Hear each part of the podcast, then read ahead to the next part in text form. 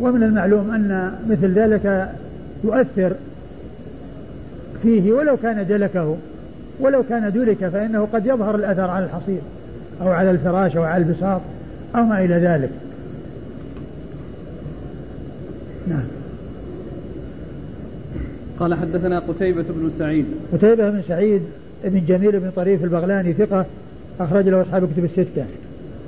عن الفرج بن فضالة. الفرج بن فضالة بن فضالة وهو ضعيف، أخرج حديثه أبو داود والترمذي وابن ماجه. أخرجه أبو داود والترمذي وابن ماجه. عن أبي سعيد ولا أدري من هو، وجدتم شيئا عنه؟ هل وجدتم شيئا عنه؟ أنا اللي عندي عن أبي سعيد الحميري الشامي. الحميري الشامي؟ مم. أيوة مجهول. هو صاحب واثلة؟ هو فيه من يكنى أبو سعيد عدد من الشاميين، لكن صاحب واثلة بن الأسقع هو في تهذيب التهذيب يعني قال في ترجمة الفرج بن فضالة روى عن أبي سعد صاحب واثلة، وهناك قال سعد في تهذيب التهذيب. و... أبي سعد هذه عند ابن العرابي والرملي. أيوة. لا عند ابن العرابي والرملي عن أبي سعيد. أيوة. وفي نسخة عن أبي سعد. وفي تهذيب التهذيب روى عن أبي سعد اللي هو الفرج بن فضالة، روى عن أبي سعد صاحب واثلة، عن أبي سعد صاحب واثلة، لكن يعني ما تبين لي في من يكنى أبو سعد ولا من يكنى أبو سعيد في تهذيب التهذيب يعني من هو. هنا في أحد النسخ يقول أبو سعيد هو الحميري الحمصي. في بعض النسخ؟ يعني لا، هذه تحقيق عوامة. أيوة. يقول عن أبي سعد هكذا. أيوة. وعند ابن الأعرابي والرملي أبي سعيد. قلت هو أبو سعيد الحميري الحمصي. ونقل الحافظ في التهذيب عن ابن الأعرابي أن أبا سعيد هو الصحيح، الله أعلم. إيه بس هو الحميري؟ الحمصي يعني الحميري. نعم بس هو الحمصي الحميري. يعني, الحمي... يعني هو صاحب واثلة روى عنه أبو داود وابن ماجه. إيه. ها؟ نعم. أبو داود بن ماجه. هو هنا أبو سعيد الحميري شامي مجهول من الثالثة، وروايته عن معاذ بن جبل مرسلة. أيوة. بس. إيه؟ هذا التقريب. إيه. هو هذا اللي يعني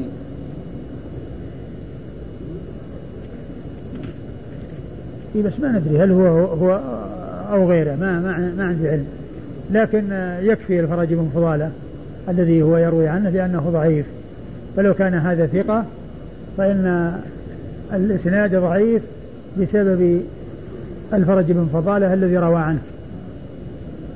في التقريب كذلك أبو سعد الحميري الحمصي، ويقال أبو سعيد. أيوة. مجهول. مجهول رمز له بدال فقط. دال فقط. مم. قال إيش إيش قال عنه أبو سعيد؟ أبو أبو سعيد ولا أبو سعد؟ أيوة. قال أبو سعد وهو أبو سعيد. أيوة. وضع أول شيء أبو سعد الحميري الحمصي. أيوة. ويقال أبو سعيد. أيوة. مجهول من الرابعة. مم. هذا ما رأيتها، ما نظرتها في تهذيب التهذيب في ترجمة هذا الرجل، قد يكون يعني فيه، قد يبين يعني في ترجمته في تهذيب التهذيب أنه روى عن فلان وأنه كذا. على كل هو من حيث الإسناد يكفي فيه الفرج بن فضالة لأنه يكون ضعيف. نعم. بالمناسبة نرجع قليلا خلف. أيوة. إسماعيل اللي أمس في المعلقات. أيوة. قلتم إسماعيل بن جعفر ويحتمل إسماعيل. أيوة. الحديث هذا رواه الإمام مسلم من رواية إسماعيل بن علي عن أيوب، ثم رجعت إلى ترجمة أيوب في تهذيب الكمال فلم أجد من تلاميذه إلا إسماعيل بن علي، ولم أجد إسماعيل أيوب. بن جعفر. أيوب بن أبي تميمة. إيه. إيه. طيب إذن هو إسماعيل بن جعفر ابن بن علي، إسماعيل بن علي. وأيضا الذي سبق أن مر بنا اللي هو عبيد الله بن عمر الجشمي القواريري، اللي كنا قلنا يعني هل ينظر هل هو عبد الله بن عمر الذي هو ابن محمد بن أبان الأموي هل هو جش هل هل هو هذا أو غيره، وذاك أنها قد تكون مصحفة من الجعفي، لكن الشيخ عبد الرحمن ذكر أنها رأى في تهذيب في تحفة الأشراف أنه أو في تهذيب الكمال في تهذيب الكمال أنه عبيد الله بن عمر القواريري الجشمي مولاهم. وعلى هذا فهو فالتصحيف في كلمة عبيد الله بدل عبد الله، لأن عبد الله مثبتة وهي عبيد الله، عبيد الله بن عمر الجشمي القواريري وهو ثقة أخرج له البخاري ومسلم وأبو داود والنسائي. عن أبي سعيد قال رأيت واثلة بن الأسقع قال رأيت واثلة بن الأسقع صاحب رسول الله صلى الله عليه وسلم، وحديثه أخرجه أصحاب الكتب الستة. يعني على ضعف الحديث هل فيه يعني شدة التأسي؟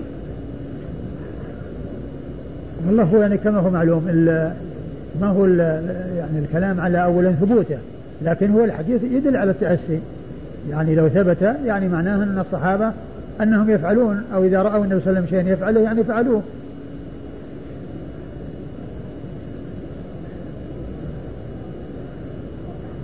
قال حدثنا يحيى بن الفضل. وبعد ذلك أيضا يعني قضية يعني رأيت الإنسان يفعله، يعني يمكن أن يكون المقصود أنه يفعله يعني يبصق تحت قدمه، ما فيه أنه يعني على على بارية أو على حصير يعني في فعل الرسول صلى الله عليه وسلم.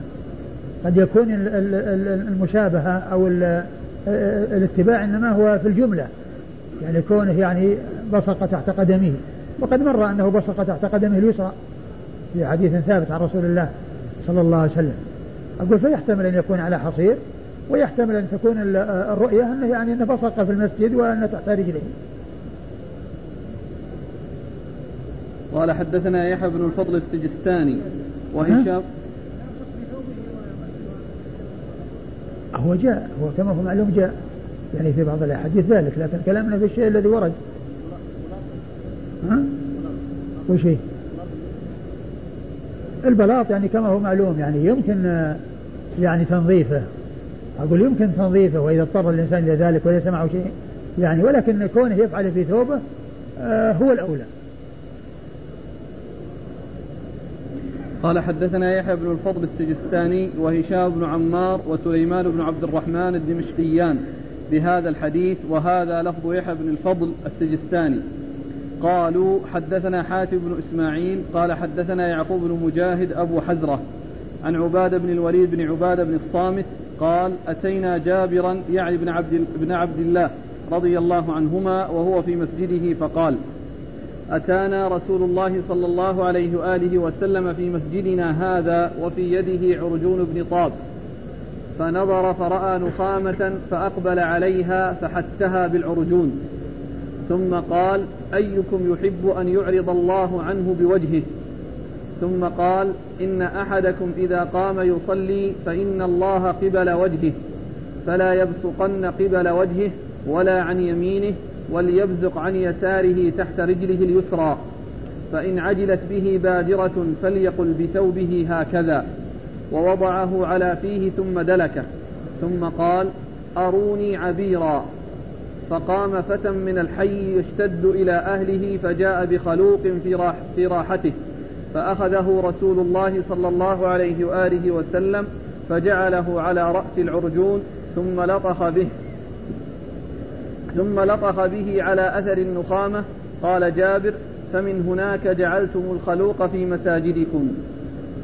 ثم رد أبو داود رحمه الله حديث جابر بن عبد الله الأنصاري رضي الله تعالى عنهما أن النبي صلى الله عليه وسلم جاءهم في مسجدهم وكان بيده عرجون من يعني نخل من طاب، وهو نوع من النخل يعني يعرف بابن طاب، يعني لأن عندهم يعني أسماء لأنواع من التمر ومنها ابن طاب، يعني معناها أنه يعني نوع من النخل يسمى بهذا الاسم، والعرجون هو من هذا النوع من النخلة أو من النخيل، من هذا النوع من النخيل. ويعني الذي يفهم منه أنه يابس، لأن كونه يحك النخامة من الجدار يعني معناها أنه يعني شيء صلب يعني يحصل به يعني وقد يكون أيضا يعني آه يعني رطبا ولكنه قويا وقاسيا. المهم أن الرسول حكه بهذا العرجون أو برأس هذا العرجون، وتكلم على الناس وقال أيكم يحب أن يعرض الله عنه، ثم قال إذا قام أحدكم يصلي فلا يبصق وجهه قبل وجهه فلا يبصق أمامه فإن الله قبل وجهه ولا عن يمينه ولكن تحت قدمه اليسرى. ثم إنه دعا بعبير يعني نوع من الطيب، يعني طيب، فذهب غلام يشتد يعني يجري يركض وجاء بخلوق في راحته، فالنبي صلى الله عليه وسلم أخذه وجعله على رأس العرجون وجعل يلطخ به المكان أو الأثر الذي يعني بعد حك تلك النخامة التي في الجدار والتي في قبلة المسجد. قال جابر بن عبد الله رضي الله عنه ومن, ومن هذا أخذتم ومن هذا أخذتم ومن فمن هذا جعلتم الخلوق في مساجدكم ومن فمن هذا جعلتم الخلوق في مساجدكم، يعني كونها تطيب وأنه يعني يجعل فيها الطيب، يعني هذا مستنده وهذا هو وجهه، كون النبي صلى الله عليه وسلم أتى بالطيب لي يعني يكون في هذا المكان حتى بدل ما يظهر منه يعني شيء كريه وشيء مستقذر يأتي مكانه ذلك الشيء الذي هو رائحته طيبة. تعيد المتن. نعم. قال عن عبادة بن الوليد بن عبادة بن الصامت قال أتينا جابرا يعني بن عبد الله رضي الله عنهما وهو في مسجده فقال أتانا رسول الله صلى الله عليه وآله وسلم في مسجدنا هذا وفي يده عرجون بن طاب وفي يده عرجون بن طاب يعني هذا العود الذي يعني في علاه في يكون في علاه الشماريخ الذي هو القنو المكون من شماريخ، والعرجون الذي يصل بين الشماريخ وبين أصل النخلة وبين أصل النخلة أيوة، ويقال له بن طاب يعني نوع من النخل. نعم. فنظر فرأى نخامة فأقبل عليها فحتها بالعرجون، فرأى نخامة يعني في الجدار فحتها بالعرجون يعني حكها، وهذا يفيد يدل على طهارة يعني البصاق، لأن كونه حتى سيقع في الأرض، ولو كان ذلك نجسا ما كان يعني يفعل ذلك، لأنه كان يعني يخرج النجاسة ويغسل أو يعني يأتي بشيء بماء يغطي النجاسة ويغلبها. نعم. ثم قال أيكم يحب أن يعرض الله عنه بوجهه. نعم. ثم قال إن أحدكم إذا قام يصلي فإن الله قبل وجهه فلا يبصقن قبل وجهه. وهذا عرفنا في الدرس الماضي أن المقصود من ذلك أن الله عز وجل محيط بكل شيء وفوقه، وأن الإنسان أينما اتجه فالله تعالى أمامه، لقول الله عز وجل ولله المشرق والمغرب فأينما تولوا فثم وجه الله. و ويوضح ذلك الأثر الذي جاء عن ابن عباس أن السماوات والأراضين في كف الرحمن كالخردلة في كف أحدكم ولله المثل الأعلى، فالذي يكون في داخل الخردلة أينما اتجه فإن الذي هو قابض لها وممسك بها أينما اتجه فهو أمامه. نعم. فلا يبصقن قبل وجهه ولا عن يمينه فلا يبصقن قبل وجهه ولا عن يمينه. وقد مر في بعض الأحاديث السابقة فإن فيه الملك، وأيضا اليمين يعني معلوم أنها تكرم عن الأشياء المستقدرة بخلاف الشمال. نعم. بالأمس في استشكال، المراد بالملك هو الكاتب؟ الله أعلم. الكاتب أنا كما هو معلوم فيه فيه كاتب للحسنات وكاتب للسيئات، فمن أهل العلم من قال أن كاتب الحسنات هو الذي يكون موجودا، لأن الصلاة هي عبادة وقربة وحسنات، وكاتب الحسنات هو الذي يكون مشغولا يعني فيها. لكن هذا غير واضح، لأنه يمكن يكون هناك تقصير، يمكن أن هناك إساءة في الصلاة فتكتب فيكتبها كاتب كاتب السيئات. نعم. فإذا سفل عن يساره سيكون كذلك عن الجهة اليسرى في كاتب. نعم، يعني هو قالوا هذا، لكن الله تعالى أعلم بالحقيقة.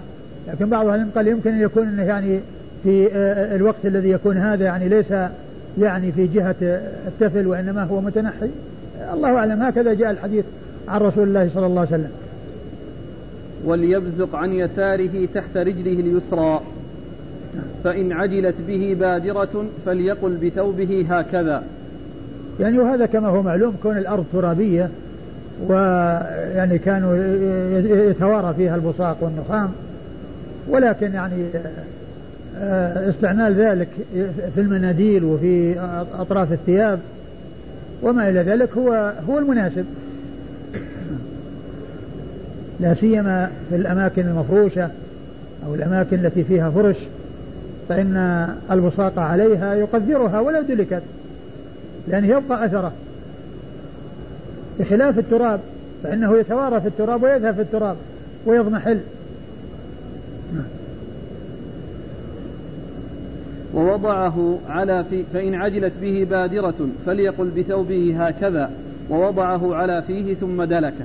يعني أن النبي صلى الله عليه وسلم لما قال هكذا أخذ طرف ثوبه ووضعه على فيه، يعني كأنه وضع فيه شيء، وضع فيه شيء ثم دلكه، يعني ورد بعضه على بعض، يعني يصف لهم بالفعل الطريقة التي يعملونها في يعني وضع النخامة في الثياب. ثم قال أروني عبيرا، يعني أروني عبيرا يعني هاتوا عبيرا أو أعطوني عبيرا.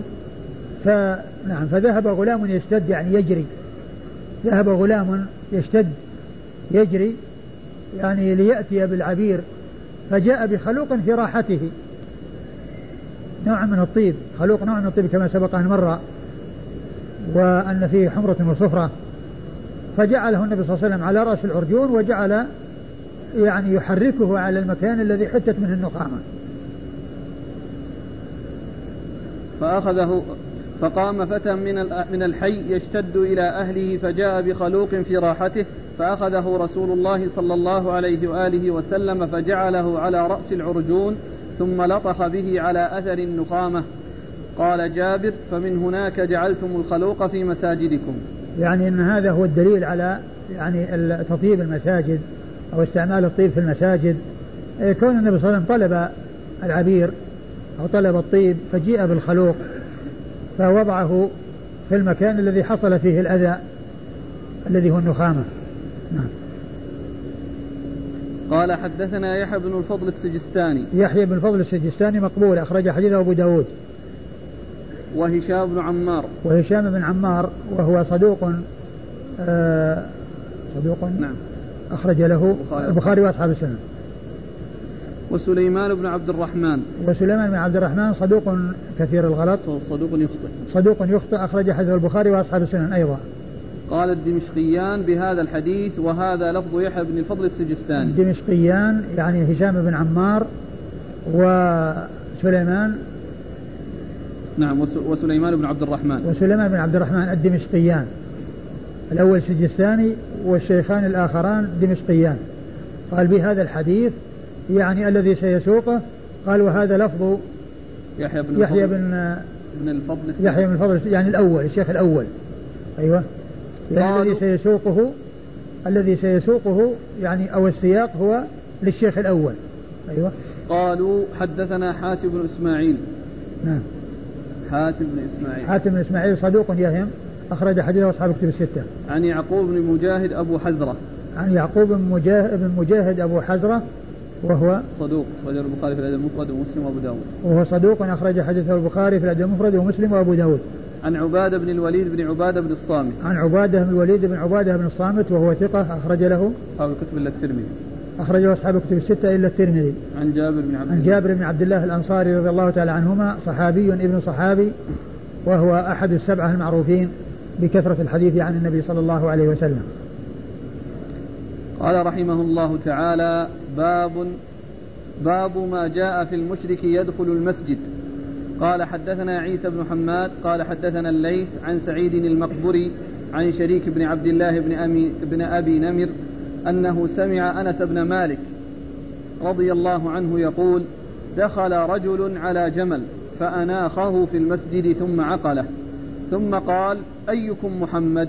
ورسول الله صلى الله عليه وآله وسلم متكئ بين ظهرانيهم، فقلنا له هذا الأبيض المتكئ، فقال له الرجل يا ابن عبد المطلب، فقال له النبي صلى الله عليه وآله وسلم قد أجبتك، فقال له الرجل يا محمد إني سائلك، وساق الحديث. ثم ورد أبو داود رحمه الله ما جاء باب ما جاء في دخول المشرك المسجد، يعني أن ذلك سائغ للحاجة، يجوز أن يدخل الكافر المسجد يعني للحاجة، وذلك أن الكافر يعني ليس نجس الذات وليس نجاسة ذاتية، بمعنى أنه إذا دخل تكون النجاسة يعني دخلت المسجد، لأن نجاسة الكافر حكمية يعني نجاسة الكفر وخبث يعني النحلة والعقيدة، وكونه يشرك بالله عز وجل ويعبد مع الله غيره ولا يؤمن بالله سبحانه وتعالى، وإنما يعبد مع الله غيره ويشرك بالله غيره، فكان هذا هو النجاسة التي في حق الكفار. وقد قال الله عز وجل إنما المشركون نجس فلا يقربوا المسجد الحرام بعد عامهم هذا.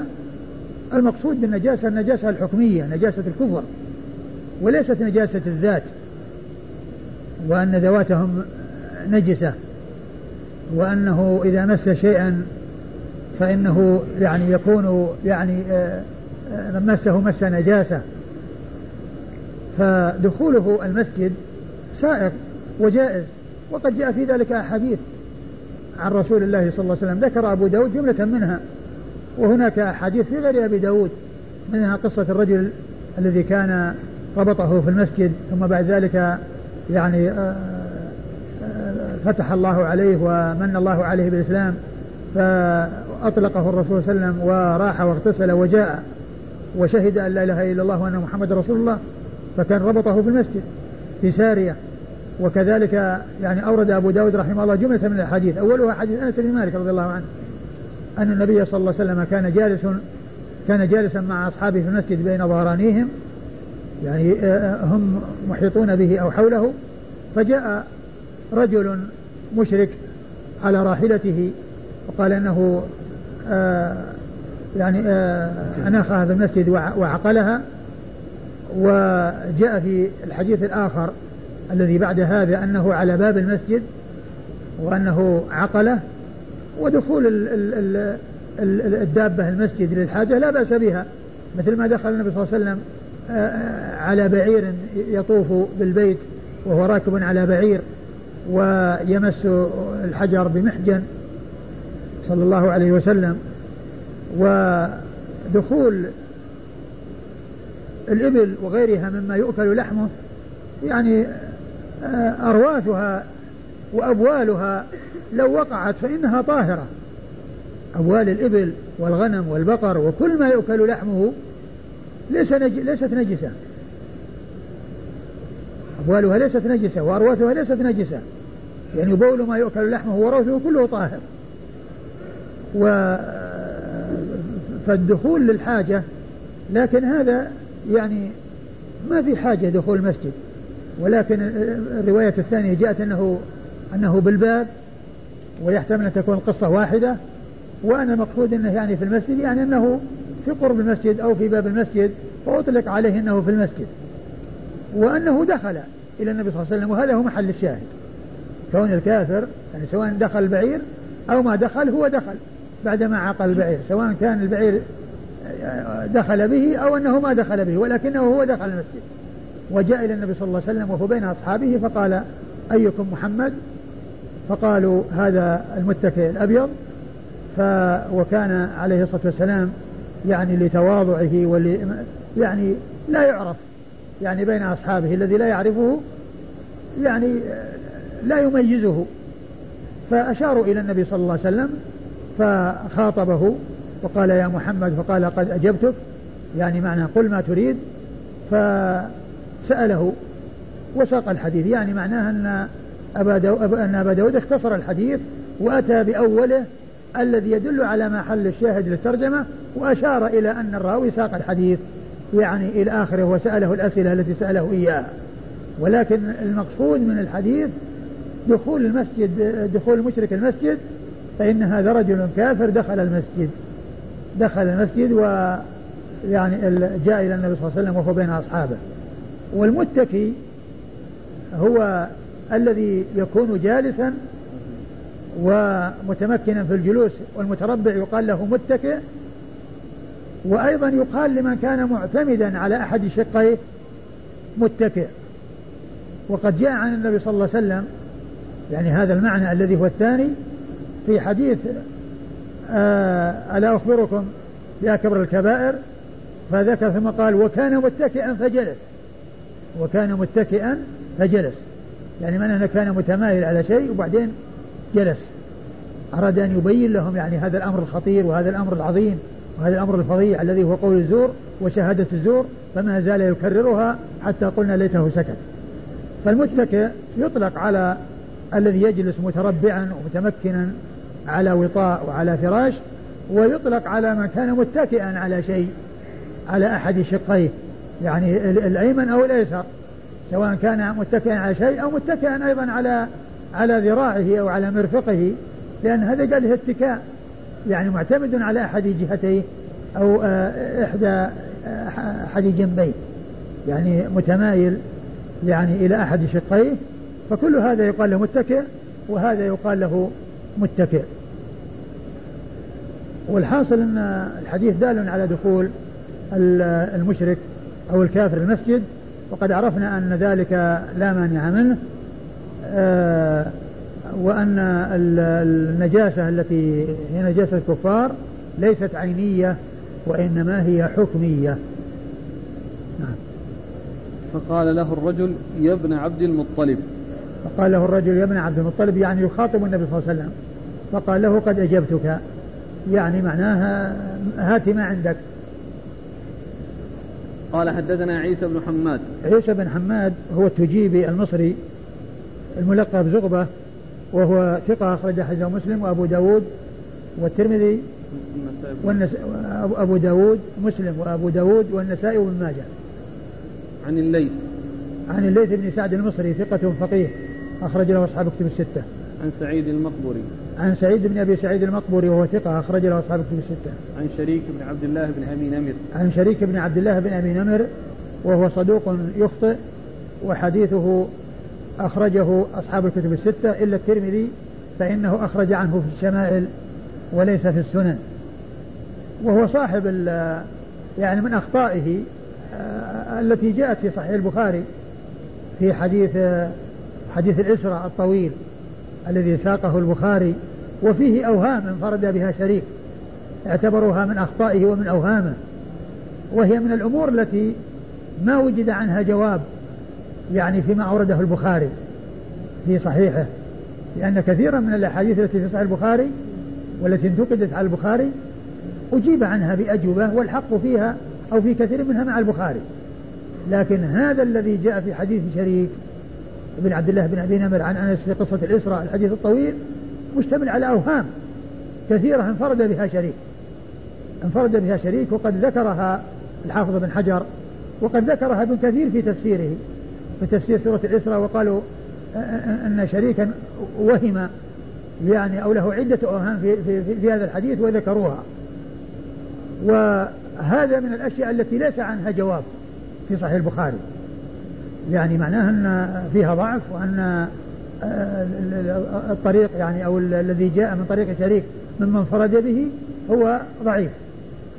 أما مسلم رحمه الله فإنه أورد الحديث من طريق ثابت بن أسلم عن أنس، ثم أتى بالطريق من طريق عن طريق شريك ولم يسق لفظه، وإنما قال فزاد ونقص وقدم وأخر، يعني أشار مسلم رحمه الله إلى حديث شريك إشارة وأن فيه زيادات ونقصان وتقديم وتأخير، ولم يسق لفظه وإنما ساقه على لفظ ثابت البناني.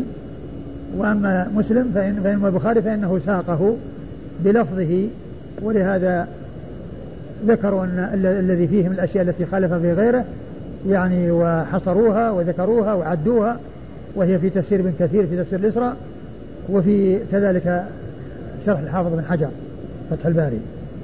نعم.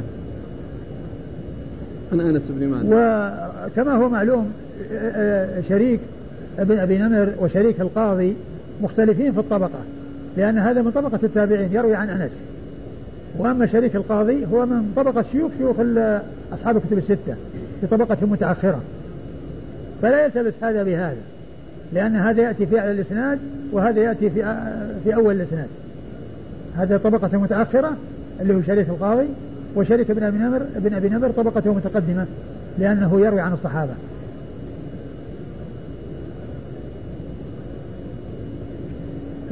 عن أنس. عن أنس رضي الله عنه صاحب رسول الله صلى الله عليه وسلم وخادمه وأحد, وأحد السبعة المعروفين بكثرة الحديث عن النبي صلى الله عليه وسلم.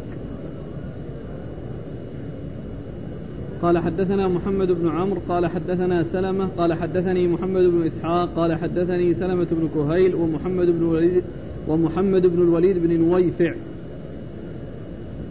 ابن نويفع ايه ايوه وهو ايش نعم صحيح عن كريب عن ابن عباس رضي الله عنهما انه قال بعث بنو سعد بن بكر ضمام بن ثعلبة الى رسول الله صلى الله عليه واله وسلم فقدم عليه فأناخ بعيره على باب المسجد ثم عقله ثم دخل المسجد فذكر نحوه قال فقال أيكم ابن عبد المطلب؟ فقال رسول الله صلى الله عليه وآله وسلم أنا ابن عبد المطلب. قال يا ابن عبد المطلب، وساق الحديث. ثم ورد أبو داود رحمه الله حديث ابن عباس حديث ابن عباس رضي الله تعالى عنهما، وهو يعني أبو داود رحمه الله يعني يعني أورده بعد الحديث الأول، والذي يفهم أنه أن القصة واحدة، إلا أنها جاءت عن ابن عباس وهذه جاءت عن أنس. الرواية جاءت عن أنس وجاءت عن ابن عباس، والحديث فيه أنه أناخه في باب المسجد بخلاف الرواية السابقة أنه أناخه في المسجد، وأنه دخل إلى النبي صلى الله عليه وسلم وخاطبه، والمقصود من ذلك أنه أن الكافر دخل المسجد، وهذا هو المقصود من إيراد الحديث الترجمة.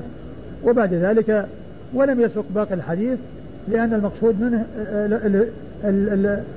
الاختصار والاستدلال على والاقتصار على محل الشاهد للترجمة، وهو دخول الكافر المسجد أو دخول المشرك المسجد.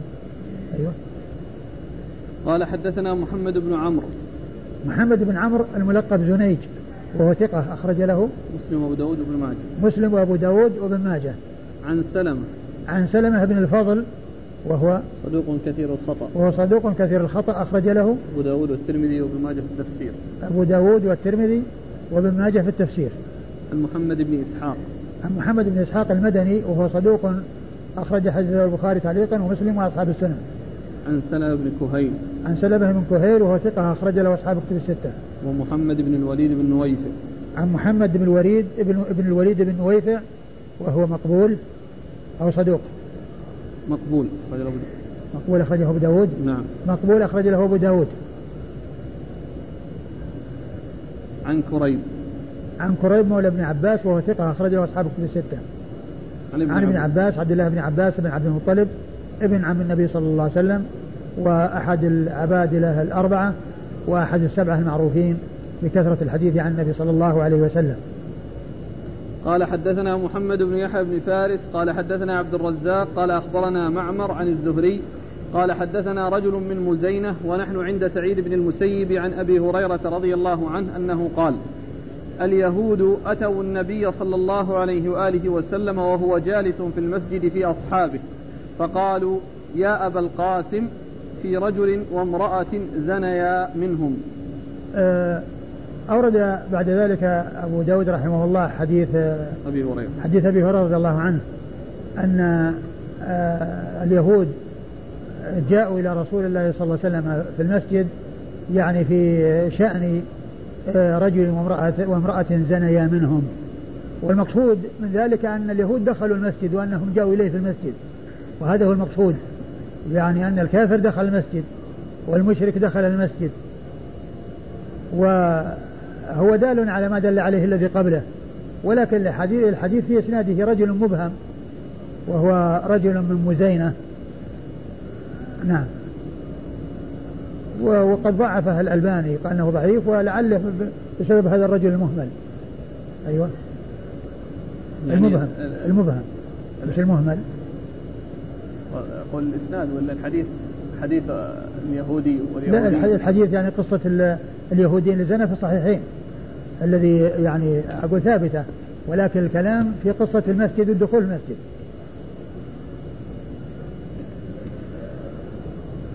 الإسناد قال حدثنا محمد بن يحيى بن فارس. محمد بن يحيى بن فارس هو الزهري وهو ثقة أخرج له البخاري وأصحاب السنن. عن عبد الرزاق. عبد الرزاق بن همام الصنعاني اليماني ثقة أخرج له أصحاب كتب الستة. عن معمر. عن معمر بن راشد الأزدي البصري ثم اليماني ثقة أخرج له أصحاب كتب الستة. عن الزهري. عن الزهري محمد بن مسلم بن عبد الله بن شهاب الزهري ثقة فقيه أخرج له أصحاب كتب الستة. عن رجل من مزينة. نعم يعني وجدت له تسمية ولا شيء؟ لا لا. حتى في تهذيب تهذيب التهذيب ما لما ذكر الزهري وذكر الذين يعني روى عنهم مع الإبهام يعني ما ما ذكر هذا معه. عن سعيد بن المسيب آه لا عن أبي هريرة. عن أبي هريرة عن أبي هريرة عبد الرحمن بن صخر الدوسي صاحب رسول الله صلى الله عليه وسلم وأحد السبعة المعروفين بكثرة الحديث عنه صلى الله عليه وسلم، بل هو أكثر السبعة حديثا على الإطلاق رضي الله عنه وأرضاه. وسعيد بن المسيب ليس من رجال الإسناد في الحديث لأنهم كانوا عنده. أي نعم. قال رحمه الله تعالى باب في المواضع التي لا تجوز فيها الصلاة.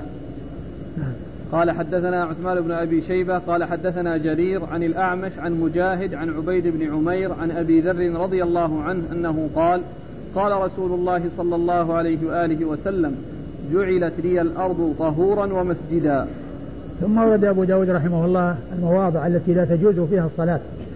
المواضع التي لا تجوز فيها الصلاة الأصل أن الأرض كلها مكان للصلاة وأنه يصلى في أي مكان من الأرض إلا ما عرف فيه نجاسة وما عرفت نجاسته أو ورود نص عن رسول الله صلى الله عليه وسلم بأنه لا يصلى في هذا المكان بأنه لا يصلى في هذا المكان وإلا فإن الأصل هو آه الصلاة أو صحة الصلاة في أي مكان. ولهذا سبق أن مر بنا في قصة آه حديث عثمان بن أبي العاص الذي قال إن النبي صلى الله عليه وسلم أمره بأن يجعل مسجد الطائف حيث كانت طواغيتهم. الحديث طبعا في إسناده يعني من ضعف به، ولكن كون المكان الذي كان يعني آه مكان الطواغيت كون الطواغيت أزيلت واتخذ مكانها مسجد لا بأس بذلك، لأن الأصل هو صحة الصلاة في أي مكان طاهر من الأرض إلا ما جاء النهي عنه يعني آه من رسول الله صلى الله عليه وسلم. وقد أورد أبو داود رحمه الله حديث آه حديث أبي ذر أن النبي صلى الله عليه وسلم قال جعلت لي الأرض كلها لا أن جعلت لي الأرض طهورا ومسجدا. جعلت لي الأرض طهورا ومسجدا. جعلت لي الأرض طهورا ومسجدا يعني معناه أن يتيمم يعني آه يتيمم يعني فيها وتكون الطهارة بأرضها وترابها أو أي شيء منها، ومسجدا يعني يصلى فيه مكانا للصلاة. فأيما رجل من جاء في حديث جابر فأيما رجل من أمة أدرك الصلاة فعنده مسجده وطهورا يعني معناه يعني يتيمم ويصلي. أي أيما أدركت الإنسان الصلاة.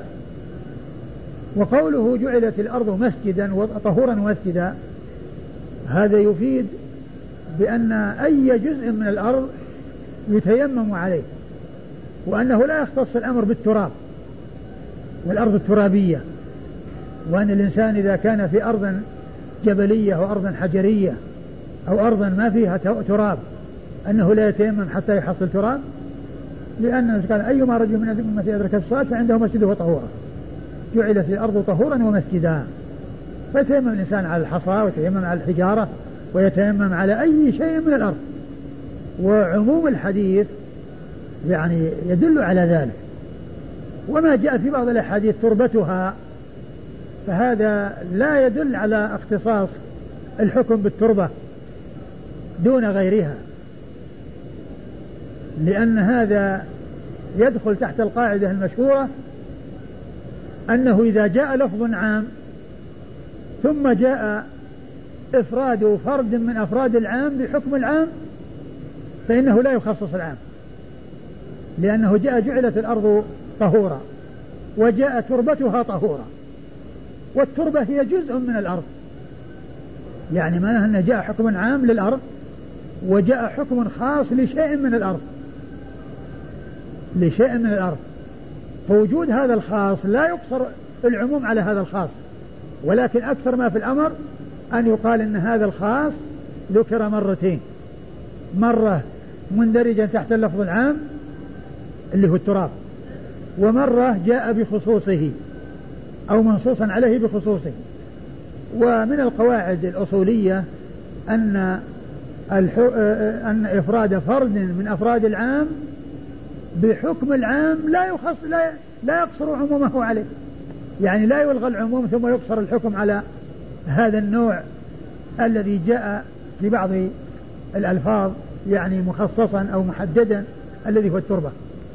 ف ولهذا اختلف العلماء على قوله، منهم من قال التيمم لا يكون لا بالتراب ولا يكون لا بالصعيد، ومنهم من قال يتيمم بجميع أجزاء الأرض، وأن الإنسان أيما كان في أي أيا كان فإنه يصلي فإنه يتيمم ويصلي ولو ما كان عنده في الأرض يعني رمل وتراب، لو كان في الأرض حجرية فإنه يتيمم على الحجارة، والغبار الذي على الحجارة يعني يعلق به ويكفي.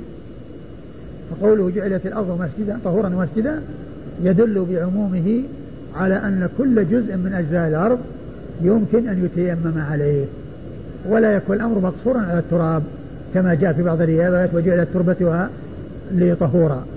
نعم. نعم. إفراد فرد من أفراد العام بحكم العام لا يخصص العام أو لا يقصر عمومه عليه، مثل, مثل ذلك يعني الحديث الذي فيه أن أن الرسول صلى الله عليه وسلم قال الشفعة في كل شيء، الشفعة في كل شيء، ثم جاء حديث يبين يتعلق بالأرض والحدود والطرق، قال فإذا وضعت الحدود وصرفت الطرق فلا شفعة. فبعض العلماء يجعل الحكم في الشفعة إنما هو في العقار وفي الأرض، ومنهم من يرى عمومه في كل شيء كما قال الشفعة في كل شيء سواء كان عقار ولا غير عقار.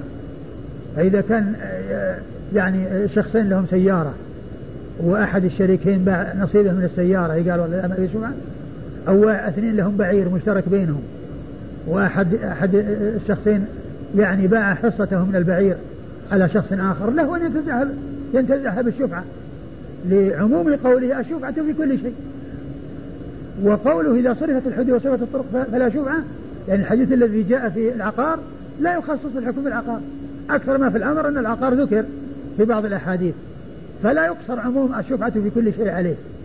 وكذلك الحديث الذي فيه من وجد متاعه عند رجل قد أفلس فهو أحق بها من الغرماء، من وجد متاعه عند رجل قد أفلس فهو أحق بها من الغرماء، هذا لفظ عام.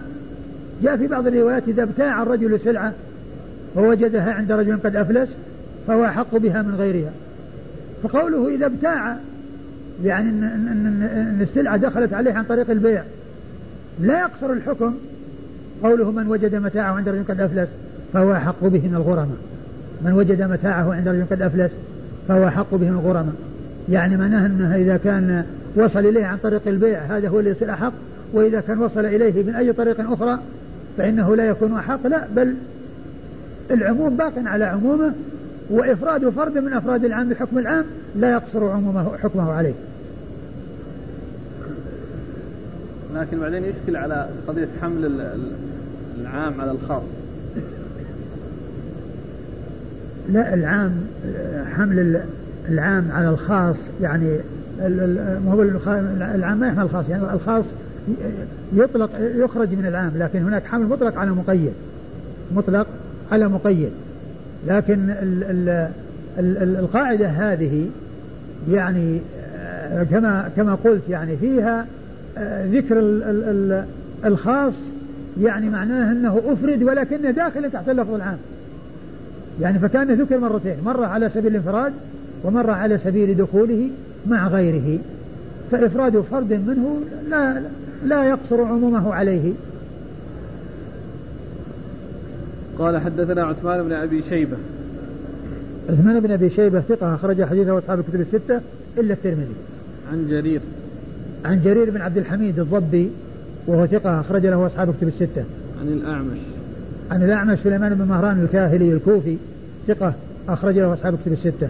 عن مجاهد. عن مجاهد بن جابر المكي ثقة، أخرج له أصحاب الكتب الستة. عن عبيد بن عمير. عن عبيد بن عمير وهو ثقة، أخرج له أصحاب الكتب الستة. عن أبي ذر. عن أبي ذر جندب بن جنادة رضي الله عنه صاحب رسول الله صلى الله عليه وسلم، وحديثه عند أصحاب الكتب الستة. قال حدثنا سليمان بن داود قال أخبرنا ابن وهب قال حدثني ابن لهيعة ويحيى بن أزهر عن عمار بن سعد المرادي عن أبي صالح الغفاري أن عليا رضي الله عنه مر ببابل وهو يسير، فجاءه المؤذن يؤذنه بصلاة العصر، فلما برز منها أمر المؤذن فأقام الصلاة، فلما فرغ قال إن حبيبي صلى الله عليه وآله وسلم نهاني أن أصلي في المقبرة ونهاني أن أصلي في أرض بابل فإنها ملعونة. ثم ورد أبو داود رحمه الله حديث علي رضي الله عنه أنه قال إن النبي صلى الله عليه وسلم نهاني أن أصلي في المقبرة وأن أصلي في أرض بابل، وقال إنها ملعونة. والمقبرة يعني جاء فيها حديث سيأتي، وأنه لا يصلى في المقبرة، والنهي عن الصلاة في المقبرة هو يعني ما يخشى مما يترتب على ذلك من يعني التعلق بأصحاب القبور وصرف شيء لهم من دون الله عز وجل، ولهذا جاء في الحديث أن البيوت لا تتخذ قبور، يعني معناها أنها لا لا تكون مثل المقبرة لا يصلى فيها، بل الناس يصلون في بيوتهم ولا يجعلونها مثل المقبرة ليست مكانا للصلاة. هذا فيه دليل على أن المقبرة ليست مكان للصلاة، وأنه لا يصلى في المقبرة. وليس المقصود هو النجاسة، نعم إذا كانت النجاسة أي مكان متنجس لا يصلى فيه، أي مكان متنجس لا يصلى فيه، ولكن المقصود يعني دفع أو سد الذرائع التي توصل إلى الشرك، لأن المقبرة إذا إذا صلي بها واتخذت القبور مساجد لأن تكون مكان للصلاة، يعني معناها أن هؤلاء الموتى يصرف لهم شيء من حق الله، أو أن ذلك الفعل قد يؤدي إلى أن يكون ذلك الأمر المحذور. فالمقبرة جاء فيها شيء غير حديث علي رضي الله عنه، جاء فيها يعني حديث عديدة ومنها حديث سيأتي باستثناء المقبرة والحمام، والحديث الذي فيه آه الأمر بالصلاة بالبيوت وأنها لا, لا, لا تتخذ كالمقابر، بمعنى أنه لا يصلى فيها لأن المقابر ليست مكان للصلاة، فالبيوت لا تجعلونها شبيهة بالمقابر لا يصلى فيها بل صلوا فيها. وأرض بابل هي كغيرها من الأرض، هي الأصل في الأرض الطهارة، ولا يصار إلى يعني ترك شيء إلا بدليل. وهذا الحديث الذي ورد يعني فيه كلام، فيه مقال، قالوا من جهة أن أبا صالح الغفاري لم يسمع من علي رضي الله عنه، يعني ففيه انقطاع، يعني معناه أنه منقطع، وعلى هذا فهو غير ثابت، بالإضافة إلى الذين يعني فيهم كلام ممن هم في رجاله مثل بن لهيعة ومثل يعني غيره ممن وصف بأنه مقبول، لكن العلة القوية واللي كذا الذي هي الانقطاع. نعم. قال حدثنا سليمان بن داود. سليمان بن داود هو المصري أبو الربيع المصري المهري ثقة، أخرج حديثه أبو داود والنسائي. أبو داود والنسائي. عن عبد الله بن وهب المصري ثقة فقيه، أخرجه أصحاب كتب الستة. عن ابن لهيعة. عن ابن لهيعة عبد الله بن لهيعة المصري وهو صدوق احترقت كتبه فتغير حفظه أو اختلط. نعم. وحديثه أخرجه مسلم وأبو داود والترمذي وابن ماجه. مسلم وأبو داود والترمذي وابن ماجه. وابن ماجه. ويحيى بن أزهر. وأما النسائي فهو ما أخرج له. وقد مر بنا في سنن النسائي كثيرا أن النسائي إذا كان يعني جاء معه غيره في الإسناد لا يسميه، وإنما يذكر من يريد أن يخرج عنه ويقول ورجل آخر، وفلان ورجل آخر، يعني فهو يحافظ على ذكر ما جاء في الإسناد، فلا يحذف الشخص الذي جاء في الإسناد ولكنه يبهمه يبهمه فيقول ورجل آخر. وعمدته في ذلك الذي أظهره، لأنه لا يحتج باللهيعة ولا يروي عنه في كتابه، ولهذا ما هو موجود في من خرج له النسائي، ولكنه وجد مبهما والنسائي نفسه يبهمه لأنه لا يريد أن يخرج عنه ويريد أن يحافظ على الحديث، يعني لأن الحديث جاء من طريق شخصين وأحدهم باللهيعة وهو لا يريد أن يذكر باللهيعة، فهو يكتفي بأن يذكره مبهما فيقول ورجل آخر. أيوة. ويحيى بن أزهر. ويحيى بن أزهر مقبول صدوق أخرجه أبو داود. صدوق أخرجه أبو داود. نعم. عن عمار بن سعد المرادي. عن عمار بن سعد المرادي هو مقبول. نعم. أخرجه أبو داود. والبخاري في الأدب المفرد. البخاري في الأدب المفرد وأبو داود. عن أبي صالح الغفاري. عن أبي صالح الغفاري هو سعيد بن عبد الرحمن. نعم. سعيد بن عبد الرحمن وهو ثقة أخرج له أبو داود. أخرج له أبو داود. عن علي. عن علي بن أبي طالب رضي الله عنه أمير المؤمنين ورابع الخلفاء الراشدين الهادين المهديين أبو الحسنين صاحب المناقب الجمة والفضائل الكثيرة رضي الله تعالى عنه وأرضاه. قال حدثنا أحمد بن صالح قال حدثنا ابن وهب قال أخبرني يحيى بن أزهر وابن لهيعة عن الحجاج بن شداد عن أبي صالح الغفاري عن علي رضي الله عنه بمعنى سليمان بن داود قال فلما خرج مكان فلما برز. ثم أورد الحديث عن طريق عن علي رضي الله عنه من طريق أخرى وأحال فيها على الطريقة السابقة وذكر يعني فرقا مما بين هذه الرواية وما في هذه الرواية، وهي أن في الرواية الأولى برز وفي هذه الرواية خرج، يعني فلما خرج قال المؤذن، هنا لما برز قال المؤذن. نعم. قال حدثنا أحمد بن صالح عن ابن وهب عن يحيى بن أزهر وابن لهيعة عن الحجاج بن شداد. الحجاج بن شداد مقبول. نعم. أخرجه أبو داود.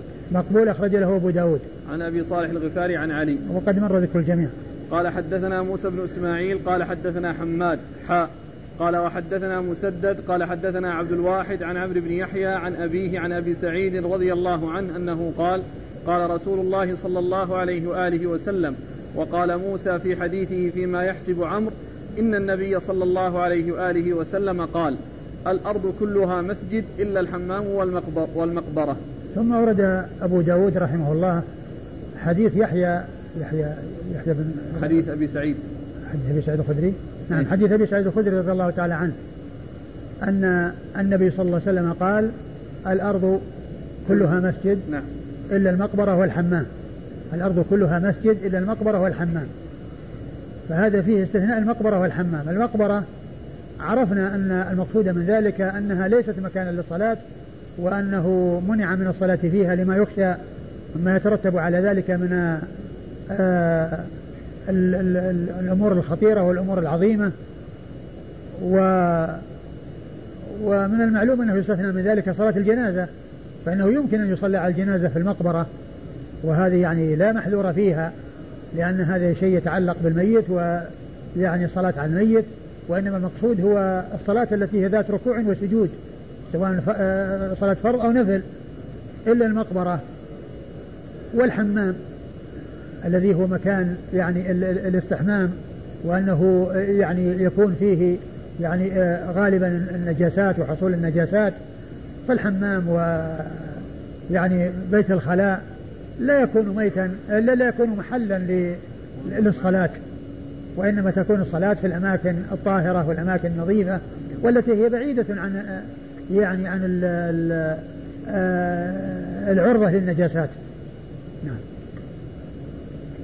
قال حدثنا موسى بن إسماعيل موسى بن اسماعيل التبوذكي البصري ثقة أخرج له أصحاب الكتب الستة. عن حماد عن حماد بن سلمة ثقة أخرج له البخاري تعليقا ومسلم وأصحاب السنة. حاء قال وحدثنا مسلم حاء وهي للتحول من إسناد إلى إسناد. قال حدثنا إيش؟ مسدد مسدد بن مشرهد ثقة أخرج له البخاري وأبو داود والترمذي والنسائي.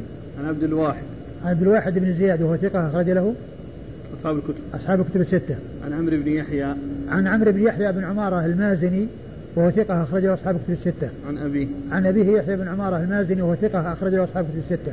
عن أبي سعيد عن أبي سعيد الخدري رضي الله عنه صاحب رسول الله صلى الله عليه وسلم وهو سعد بن مالك بن سنان مشهور بكنيته ونسبته وحديث وهو أحد السبعة المعروفين بكثرة الحديث عن النبي صلى الله عليه وسلم.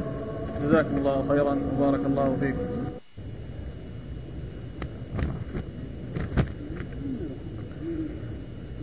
بسم الله الرحمن الرحيم والحمد لله رب العالمين والصلاة والسلام على عبد الله ورسوله نبينا محمد وعلى آله وصحبه أجمعين أما بعد.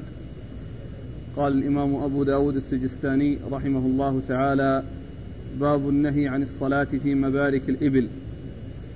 قال حدثنا عثمان بن أبي شيبة قال حدثنا أبو معاوية قال حدثنا الأعمش عن عبد الله بن عبد الله الرازي عن عبد الرحمن بن أبي ليلى عن البراء بن عازب رضي الله عنهما أنه قال سئل رسول الله صلى الله عليه وآله وسلم عن الصلاة في مبارك الإبل فقال لا تصلوا في مبارك الإبل فإنها من الشياطين. وسئل عن الصلاة في مرابض الغنم فقال صلوا فيها فإنها بركة. بسم الله الرحمن الرحيم الحمد لله رب العالمين وصلى الله وسلم وبارك على عبده ورسوله نبينا محمد وعلى آله وأصحابه أجمعين. أما بعد يقول أبو داود رحمه الله تعالى باب النهي عن الصلاة في مبارك الإبل. المقصود من هذه الترجمة هو بيان أن الأماكن التي تبرك فيها الإبل وتكون مقرا لها وتعطن فيها فإنه لا يصلي, لا يصلى فيها وليس ذلك لنجاسة أبوالها وأرواثها فإنها طاهرة وبول وروث كل ما يؤكل لحمه فإنه يكون طاهرا. ولهذا النبي صلى الله عليه وسلم أرشد العرنيين بأن يشربوا من أبوال الإبل وألبانها وكذلك أدخل البعير في المسجد يطوف عليه. وفي هذا دلالة على أن بوله وروثه ليس بنجس ولكن المنع من ذلك والنهي عن ذلك لما في الإبل من الشدة ولما فيها من الغلظة وأنها لو حصلها شرود أو نفار فإنها تلحق الضرر بمن يصلي حولها أو على الأقل تشوش عليه في صلاته فيكون مشغولا بما يحصل من نفارها أو شرودها فيلحقه بذلك مضرة أو على الأقل يتشوش فكره وذهنه فينشغل عن صلاته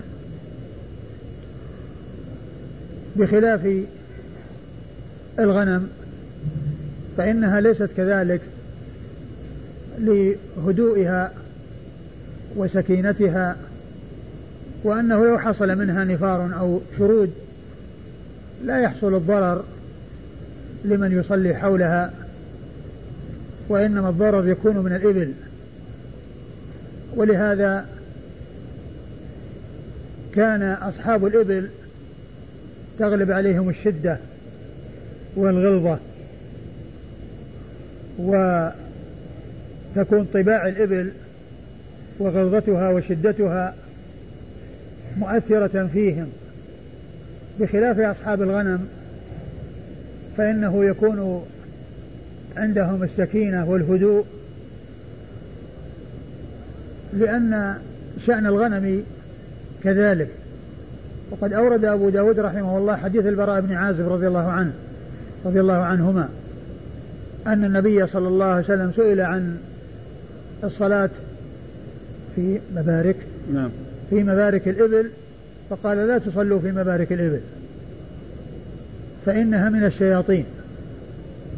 قوله فإنها من الشياطين، المقصود من ذلك يعني ما في الإبل من الشدة والغلظة ونفرة الطباع، وهذه من صفات الشياطين التي هي الشدة والغلظة،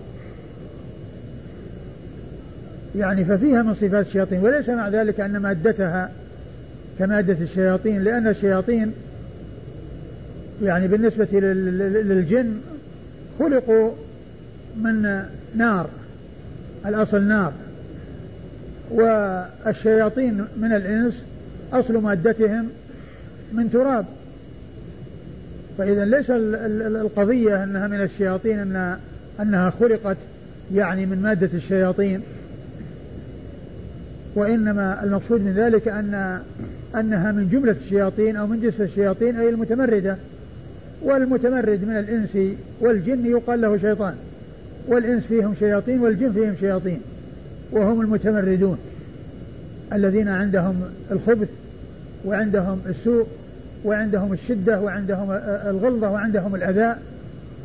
فإذا هذا هو المقصود، فإنها من الشياطين. ولهذا فإنه إذا حصل منها شيء والناس حولها في مباركها يصلون في معاطنها وفي مباركها، فإنه يحصل لهم بسببها ما يحصل من الضرر. وحتى لو كانت ليست في مباركها ومعاطنها يمكن أن تأتي والناس يصلون لمعاطنها ومباركها فيحصل التأثير. وعلى هذا فإن المنع من الصلاة في مبارك الإبل ليس لنجاسة أبوالها وأرواثها فإنها طاهرة، ولكن لما جاء فيها من الوصف وهي الشدة وأنها من الشياطين، أي فيحصل منها الأذى ويحصل منها الضرر لمن يصلي في مباركها ومعاطنها، وسواء كانت موجودة فيها أو أنها في طريقها إليها أو حولها، فإنه إذا صلى فيها قد تأتي إلى مباركها فيحصل لمن يصلي حولها من التشويش على الأقل في صلاته، إن لم يحصل له شيء من الضرر بكونها تخبطه أو يحصل له ضرر بفعلها.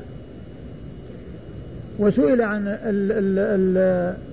الصلاة في مرابض الغنم فقال: صلوا فيها فإنها بركة، صلوا فيها فإنها بركة، يعني أنها فيها الهدوء وفيها السكينة ولا يحصل ضرر على من يصلي في أماكنها، لأنها ولو حصل منها نفار وحصل منها شدة ما يحصل منها أنها تؤذي صاحبها أو من يكون حولها، بخلاف الإبل فإنها تقتله وتهلكه وتقضي عليه.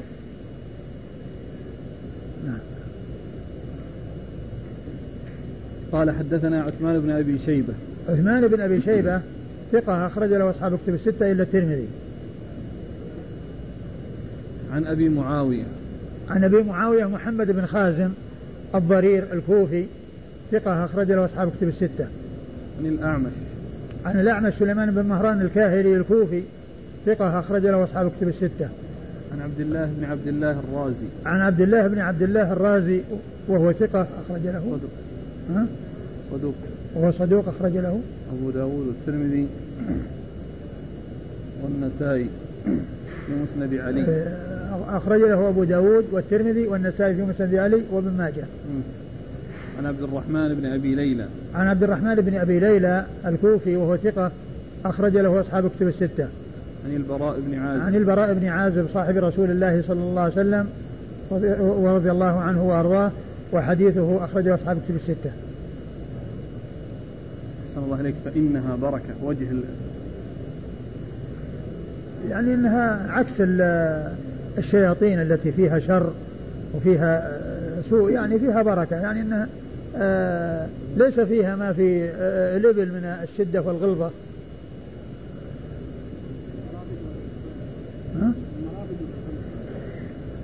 لا هي, لا هي يرجع للغنم ويرجع للمعاطف للمرابط. أنا قلت يعني أنا قلت أن الصلاة فيها حتى ولو لم يكن فيها إبل, فإن الإبل تأتي إليها والناس في الصلاة فيحصل لها ما يحصل.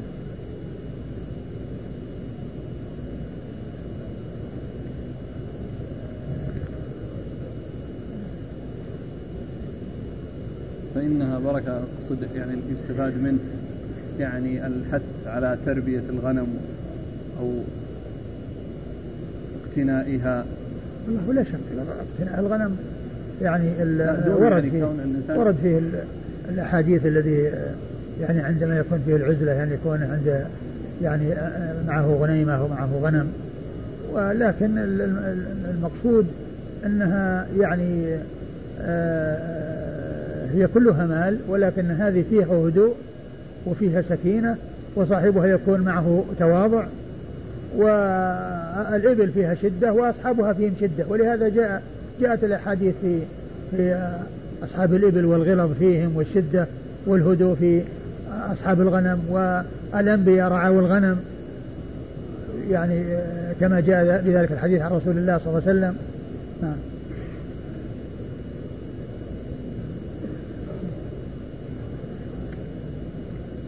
قال رحمه الله تعالى: باب متى يؤمر الغلام بالصلاة. قال: حدثنا محمد بن عيسى يعني بن الطباع قال حدثنا إبراهيم بن سعد عن عبد الملك بن الربيع بن سبرة عن أبيه عن جده رضي الله عنه أنه قال: قال النبي صلى الله عليه وآله وسلم: مروا الصبي بالصلاة إذا بلغ سبع سنين, وإذا بلغ عشر سنين فاضربوه عليها. ثم ورد أبو داود رحمه الله هذه الترجمة: باب متى يؤمر الصبي بالصلاة.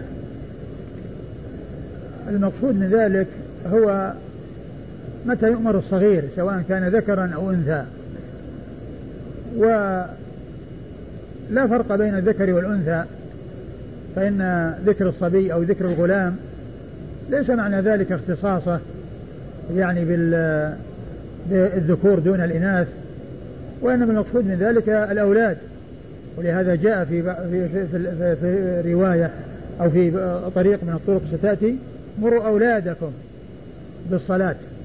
والأولاد يشمل الذكور والإناث, والصبي أيضا مثله الصبية. فالمقصود من, من, من هذا متى يؤمر الصبي في الصلاة بالصلاة, متى يؤمر الغلام بالصلاة, يعني حتى يتمرن وحتى يتعود وحتى يكون على علم بالصلاة وكيفيتها وما هو مطلوب فيها وما هو مطلوب لها وما يتعلق بشروطها وأركانها والأمور التي يكون بها أداؤها, حتى إذا جاء سن التكليف وإذا هو على علم سابق بما هو مكلف به, ما هو يترك حتى يبلغ وبعدين يعلم ويبدأ يمرن, وإنما يمرن قبل أن يبلغ, يمرن وهو صغير. لكن متى؟ هل يؤمر وهو صغير جدا, أو أن هناك حد يعني أمر الآباء والأمهات بأن يأمروا عنده أبناءهم أو أولادهم بالصلاة؟ وردت الأحاديث في ذلك عن رسول الله صلى الله عليه وسلم بأنه يؤمر وهو ابن سبع, إذا بلغ سبعا فإنه يؤمر بالصلاة, يأمره أبوه وأمه إذا بلغ سبع سنين.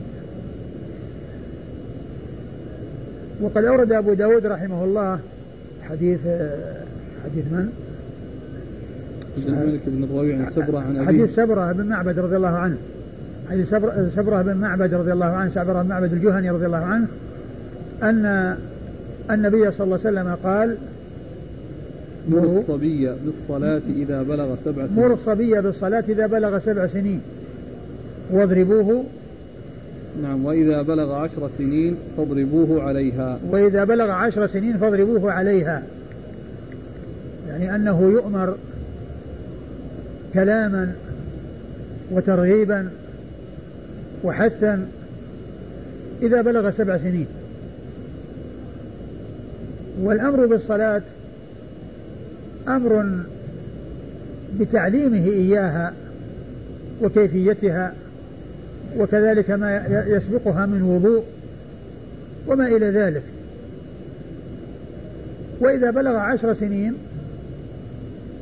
ولم وما حصل منه أو حصل منه تهاون فيها أو امتناع من أدائها فإنه يضرب على ذلك الضرب الذي هو غير مبرح، الذي ينفعه ولا يضره، ينفعه في الزجر والتخويف والردع، ولا يضره بأن يلحق ضررا في جسمه أو في أعضائه، وهو ضرب غير مبرح يفيد ولا يضر، ينفع ولا يضر،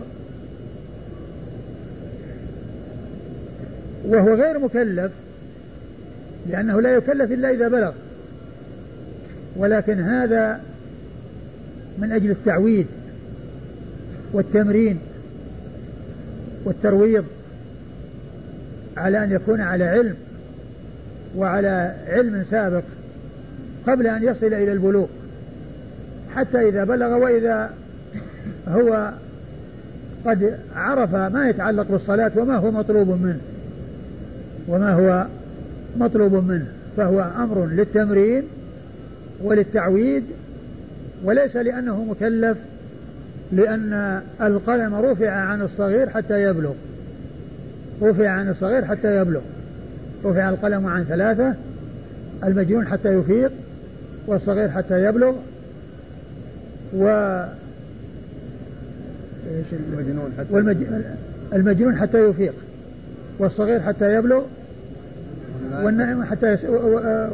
والنائم حتى يستيقظ، يعني هؤلاء مرفوع عنهم القلم. وعلى هذا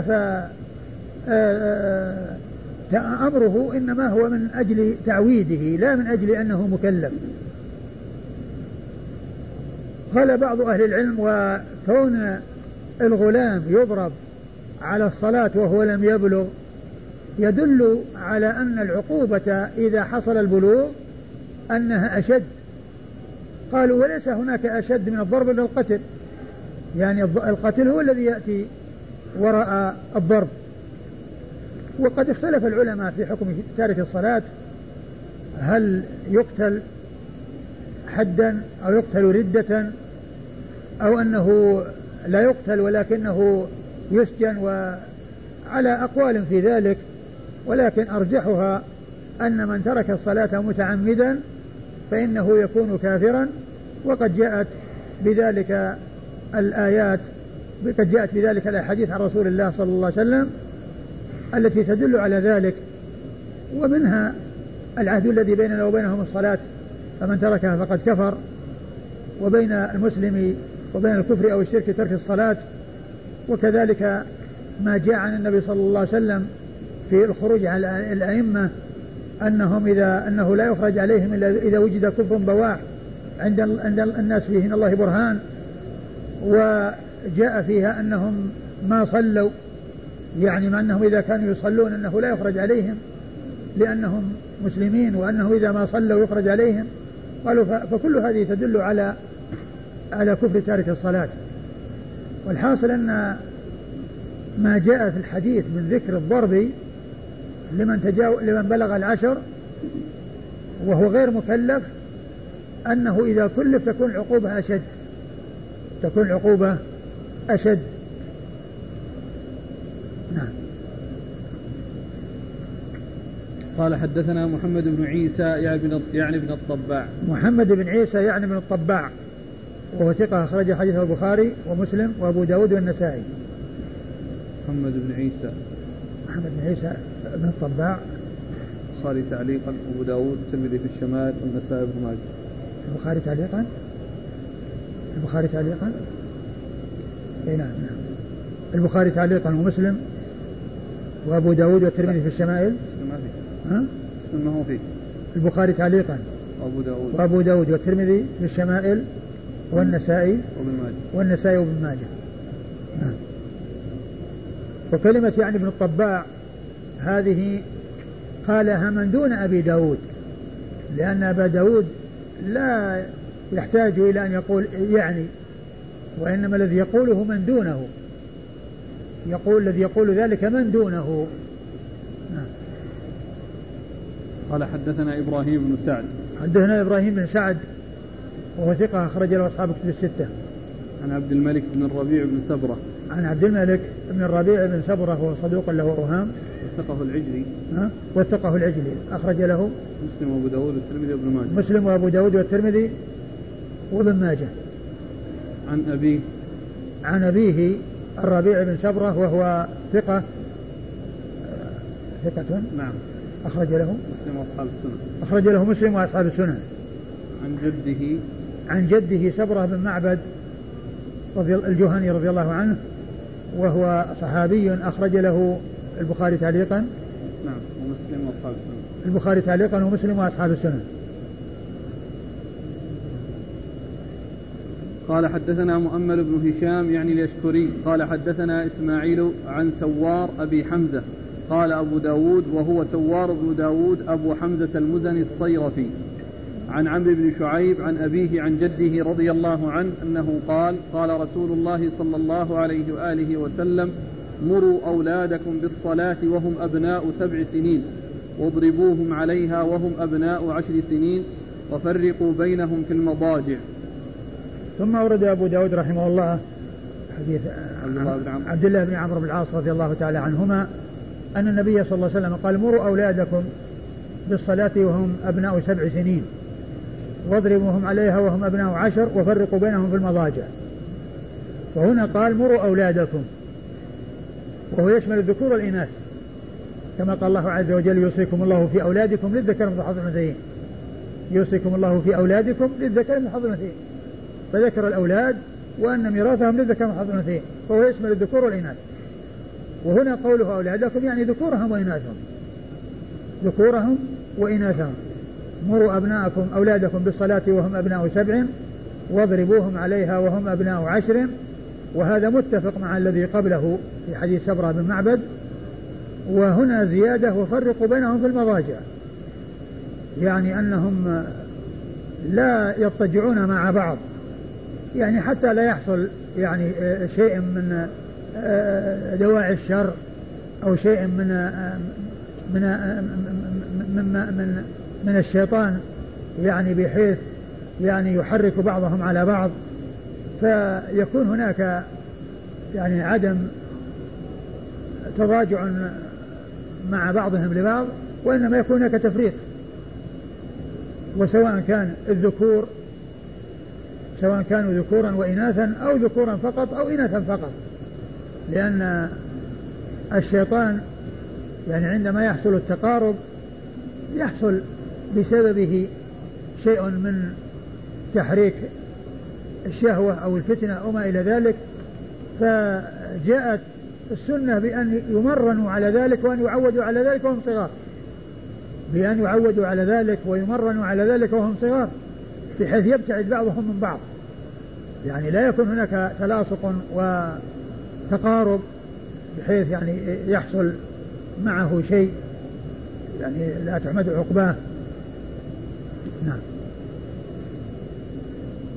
قال حدثنا مؤمل بن هشام يعني اليشكري مؤمل بن هشام يعني اليشكري وهو ثقة نعم أخرج له البخاري وأبو داود والنسائي البخاري وأبو داود والنسائي. وكلمة يعني اليشكري هي أيضا ممن دون أبي داود لأن شيخه لأن مؤمل بن هشام شيخه فلا يحتاج إلى أن يقول فيه وإنما الذي يحتاج إليه من دونه. عن إسماعيل عن إسماعيل وهو بن علية إسماعيل بن إبراهيم بن مقسم الأسدي المشهور بابن علية وهو ثقة أخرج له أصحاب الكتب الستة.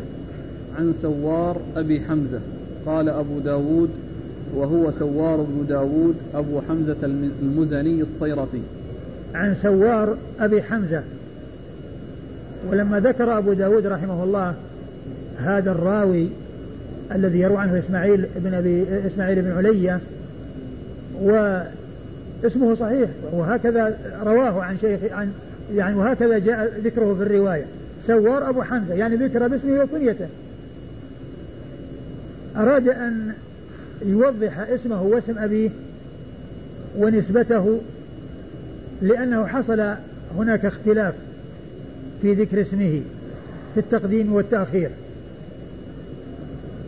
ووهم بعضهم في ذكر اسمه فأراد أن يوضح اسمه ونسبه على الصواب حتى يتبين بعد ذلك أن ما جاء يعني وما نبه عليه أنه غير صحيح وأن الصحيح هو هذا، ولكن الذي جاء في الرواية صحيح هنا بس مختصر سوار أبو حمزة هو سوار أبو حمزة، لكن ما اسم أبيه وما هي نسبته يعني هو ذكرها قال وهو سوار بن داود أبو حمزة الصيرفي سوار ابن داود أبو حمزة الصيرفي.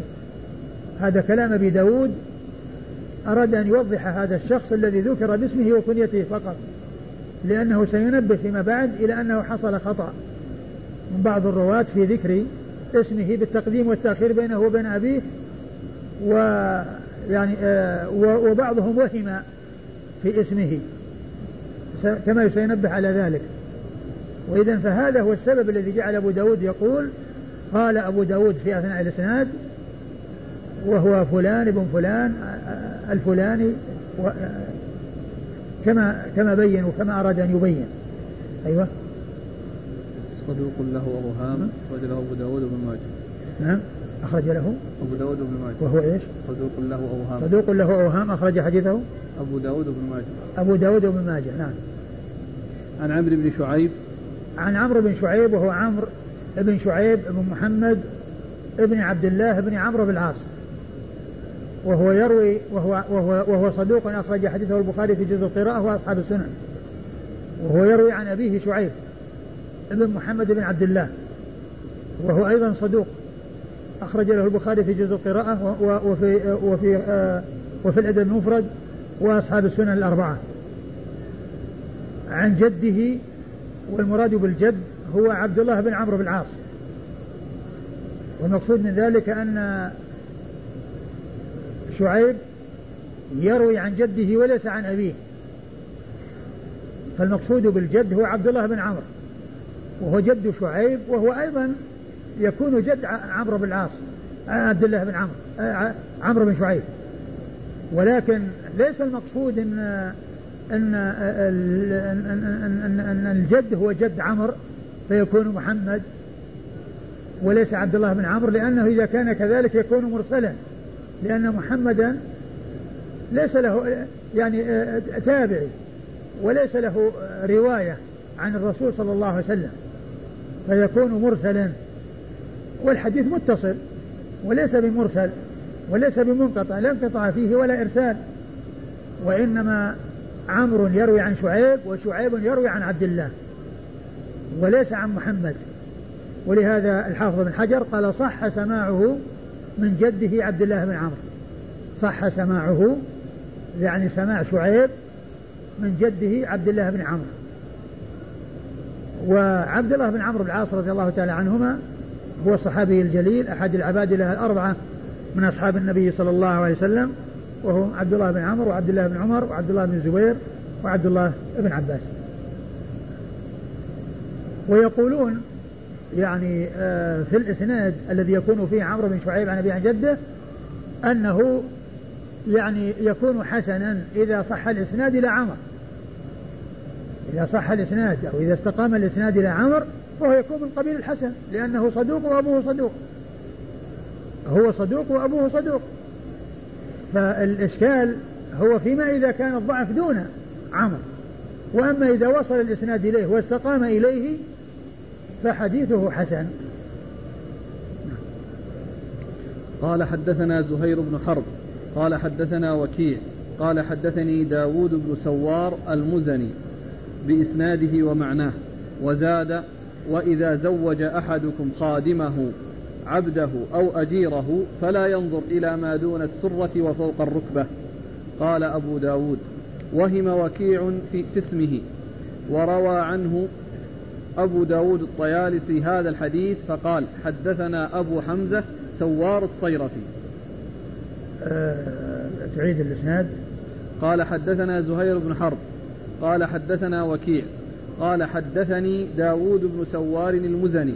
هنا قلب عكس يعني الاسم، هو هو سوار بن داود، ولهذا أبو داود رحمه الله لما قال في أثناء الإسناد وهو وهو سوار بن داود أبو حمزة الصيرفي أبو حمزة الصيرفي لأنه سيأتي في هذا الإسناد أن اسمه مقلوب، يعني داود بن داود بن سوار وهو سوار بن داود.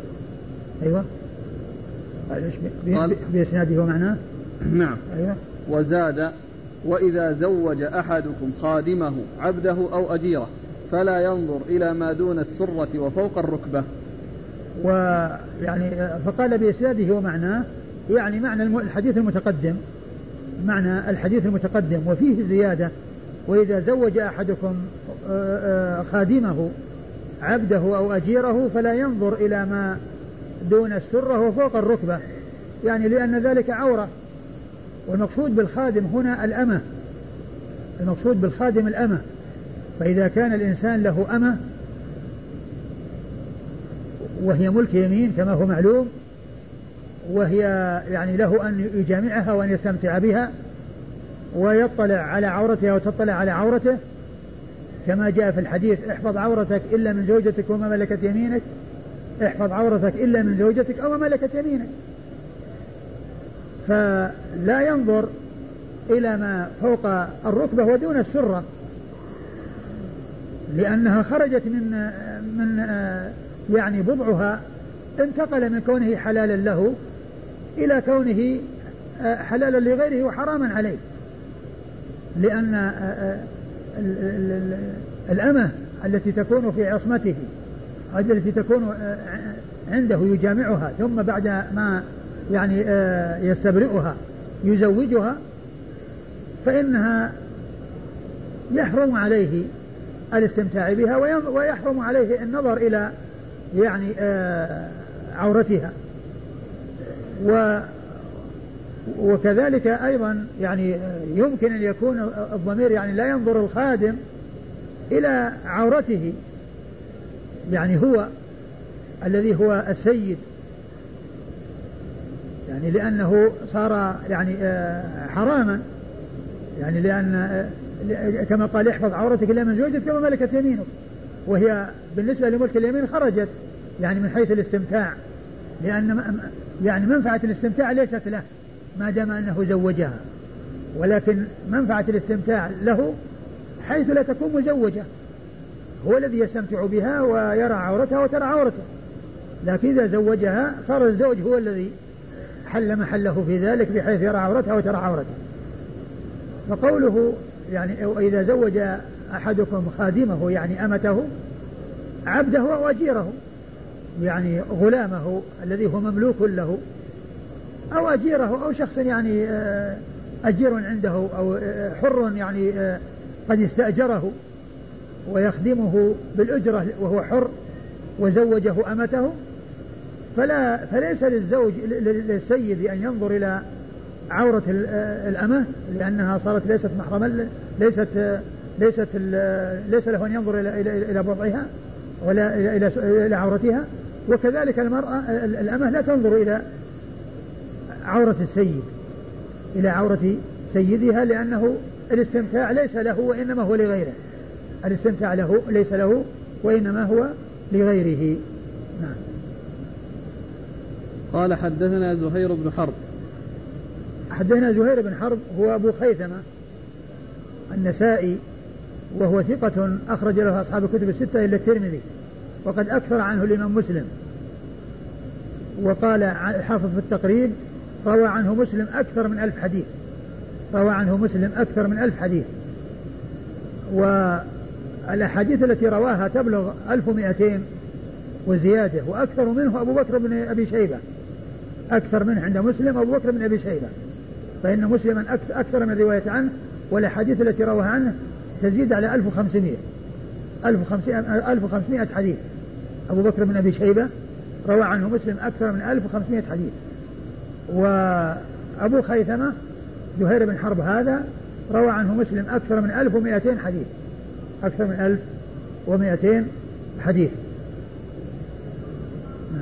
عن وكيع عن وكيع بن الجراح الرؤاسي الكوفي ثقة أخرج له أصحاب كتب الستة. قال حدثني داود بن سوار المزني قال حدثني داود بن سوار المزني يعني أنه يعني أخطأ يعني في اسمه حيث قلبه. نعم. داود بن سوار وفسوار من داود. قال بإسناده ومعناه وزاد وزاد وإذا زوج أحده. قال أبو داود وهم وكيع في اسمه، وروى عنه أبو داود الطيالسي هذا الحديث فقال حدثنا أبو حمزة سوار الصيرفي. وهم وكيع في اسمه يعني بحيث قلبه، قال اسمه داود وهو ليس اسمه داود اسمه سوار، واسم أبيه داود وليس اسمه، هو سوار بن داود، هو الذي جعل أبو داود في أثناء الإسناد يعني بعدما ذكر الرواية عن في الإسناد على الصواب ولكنها مختصرة سوار أبو حمزة، أراد أن يذكر اسمه واسم أبيه ونسبته حتى يبين الوهم الذي حصل ممن رواه بالعكس يعني مقلوبا، يعني قال داود بن سوار وهو وكيع. نعم. فإذا الذي في الإسناد داود بن سوار هو سوار بن داود، وإنما حصل خطأ فليس شخصا آخر يعني غير الشخص الأول، وإنما هو الشخص الأول، ولهذا قال أبو داود وهم وكيع في اسمه حيث قلبه وجعل اسمه لأبيه واسم أبيه له فصار مقلوبا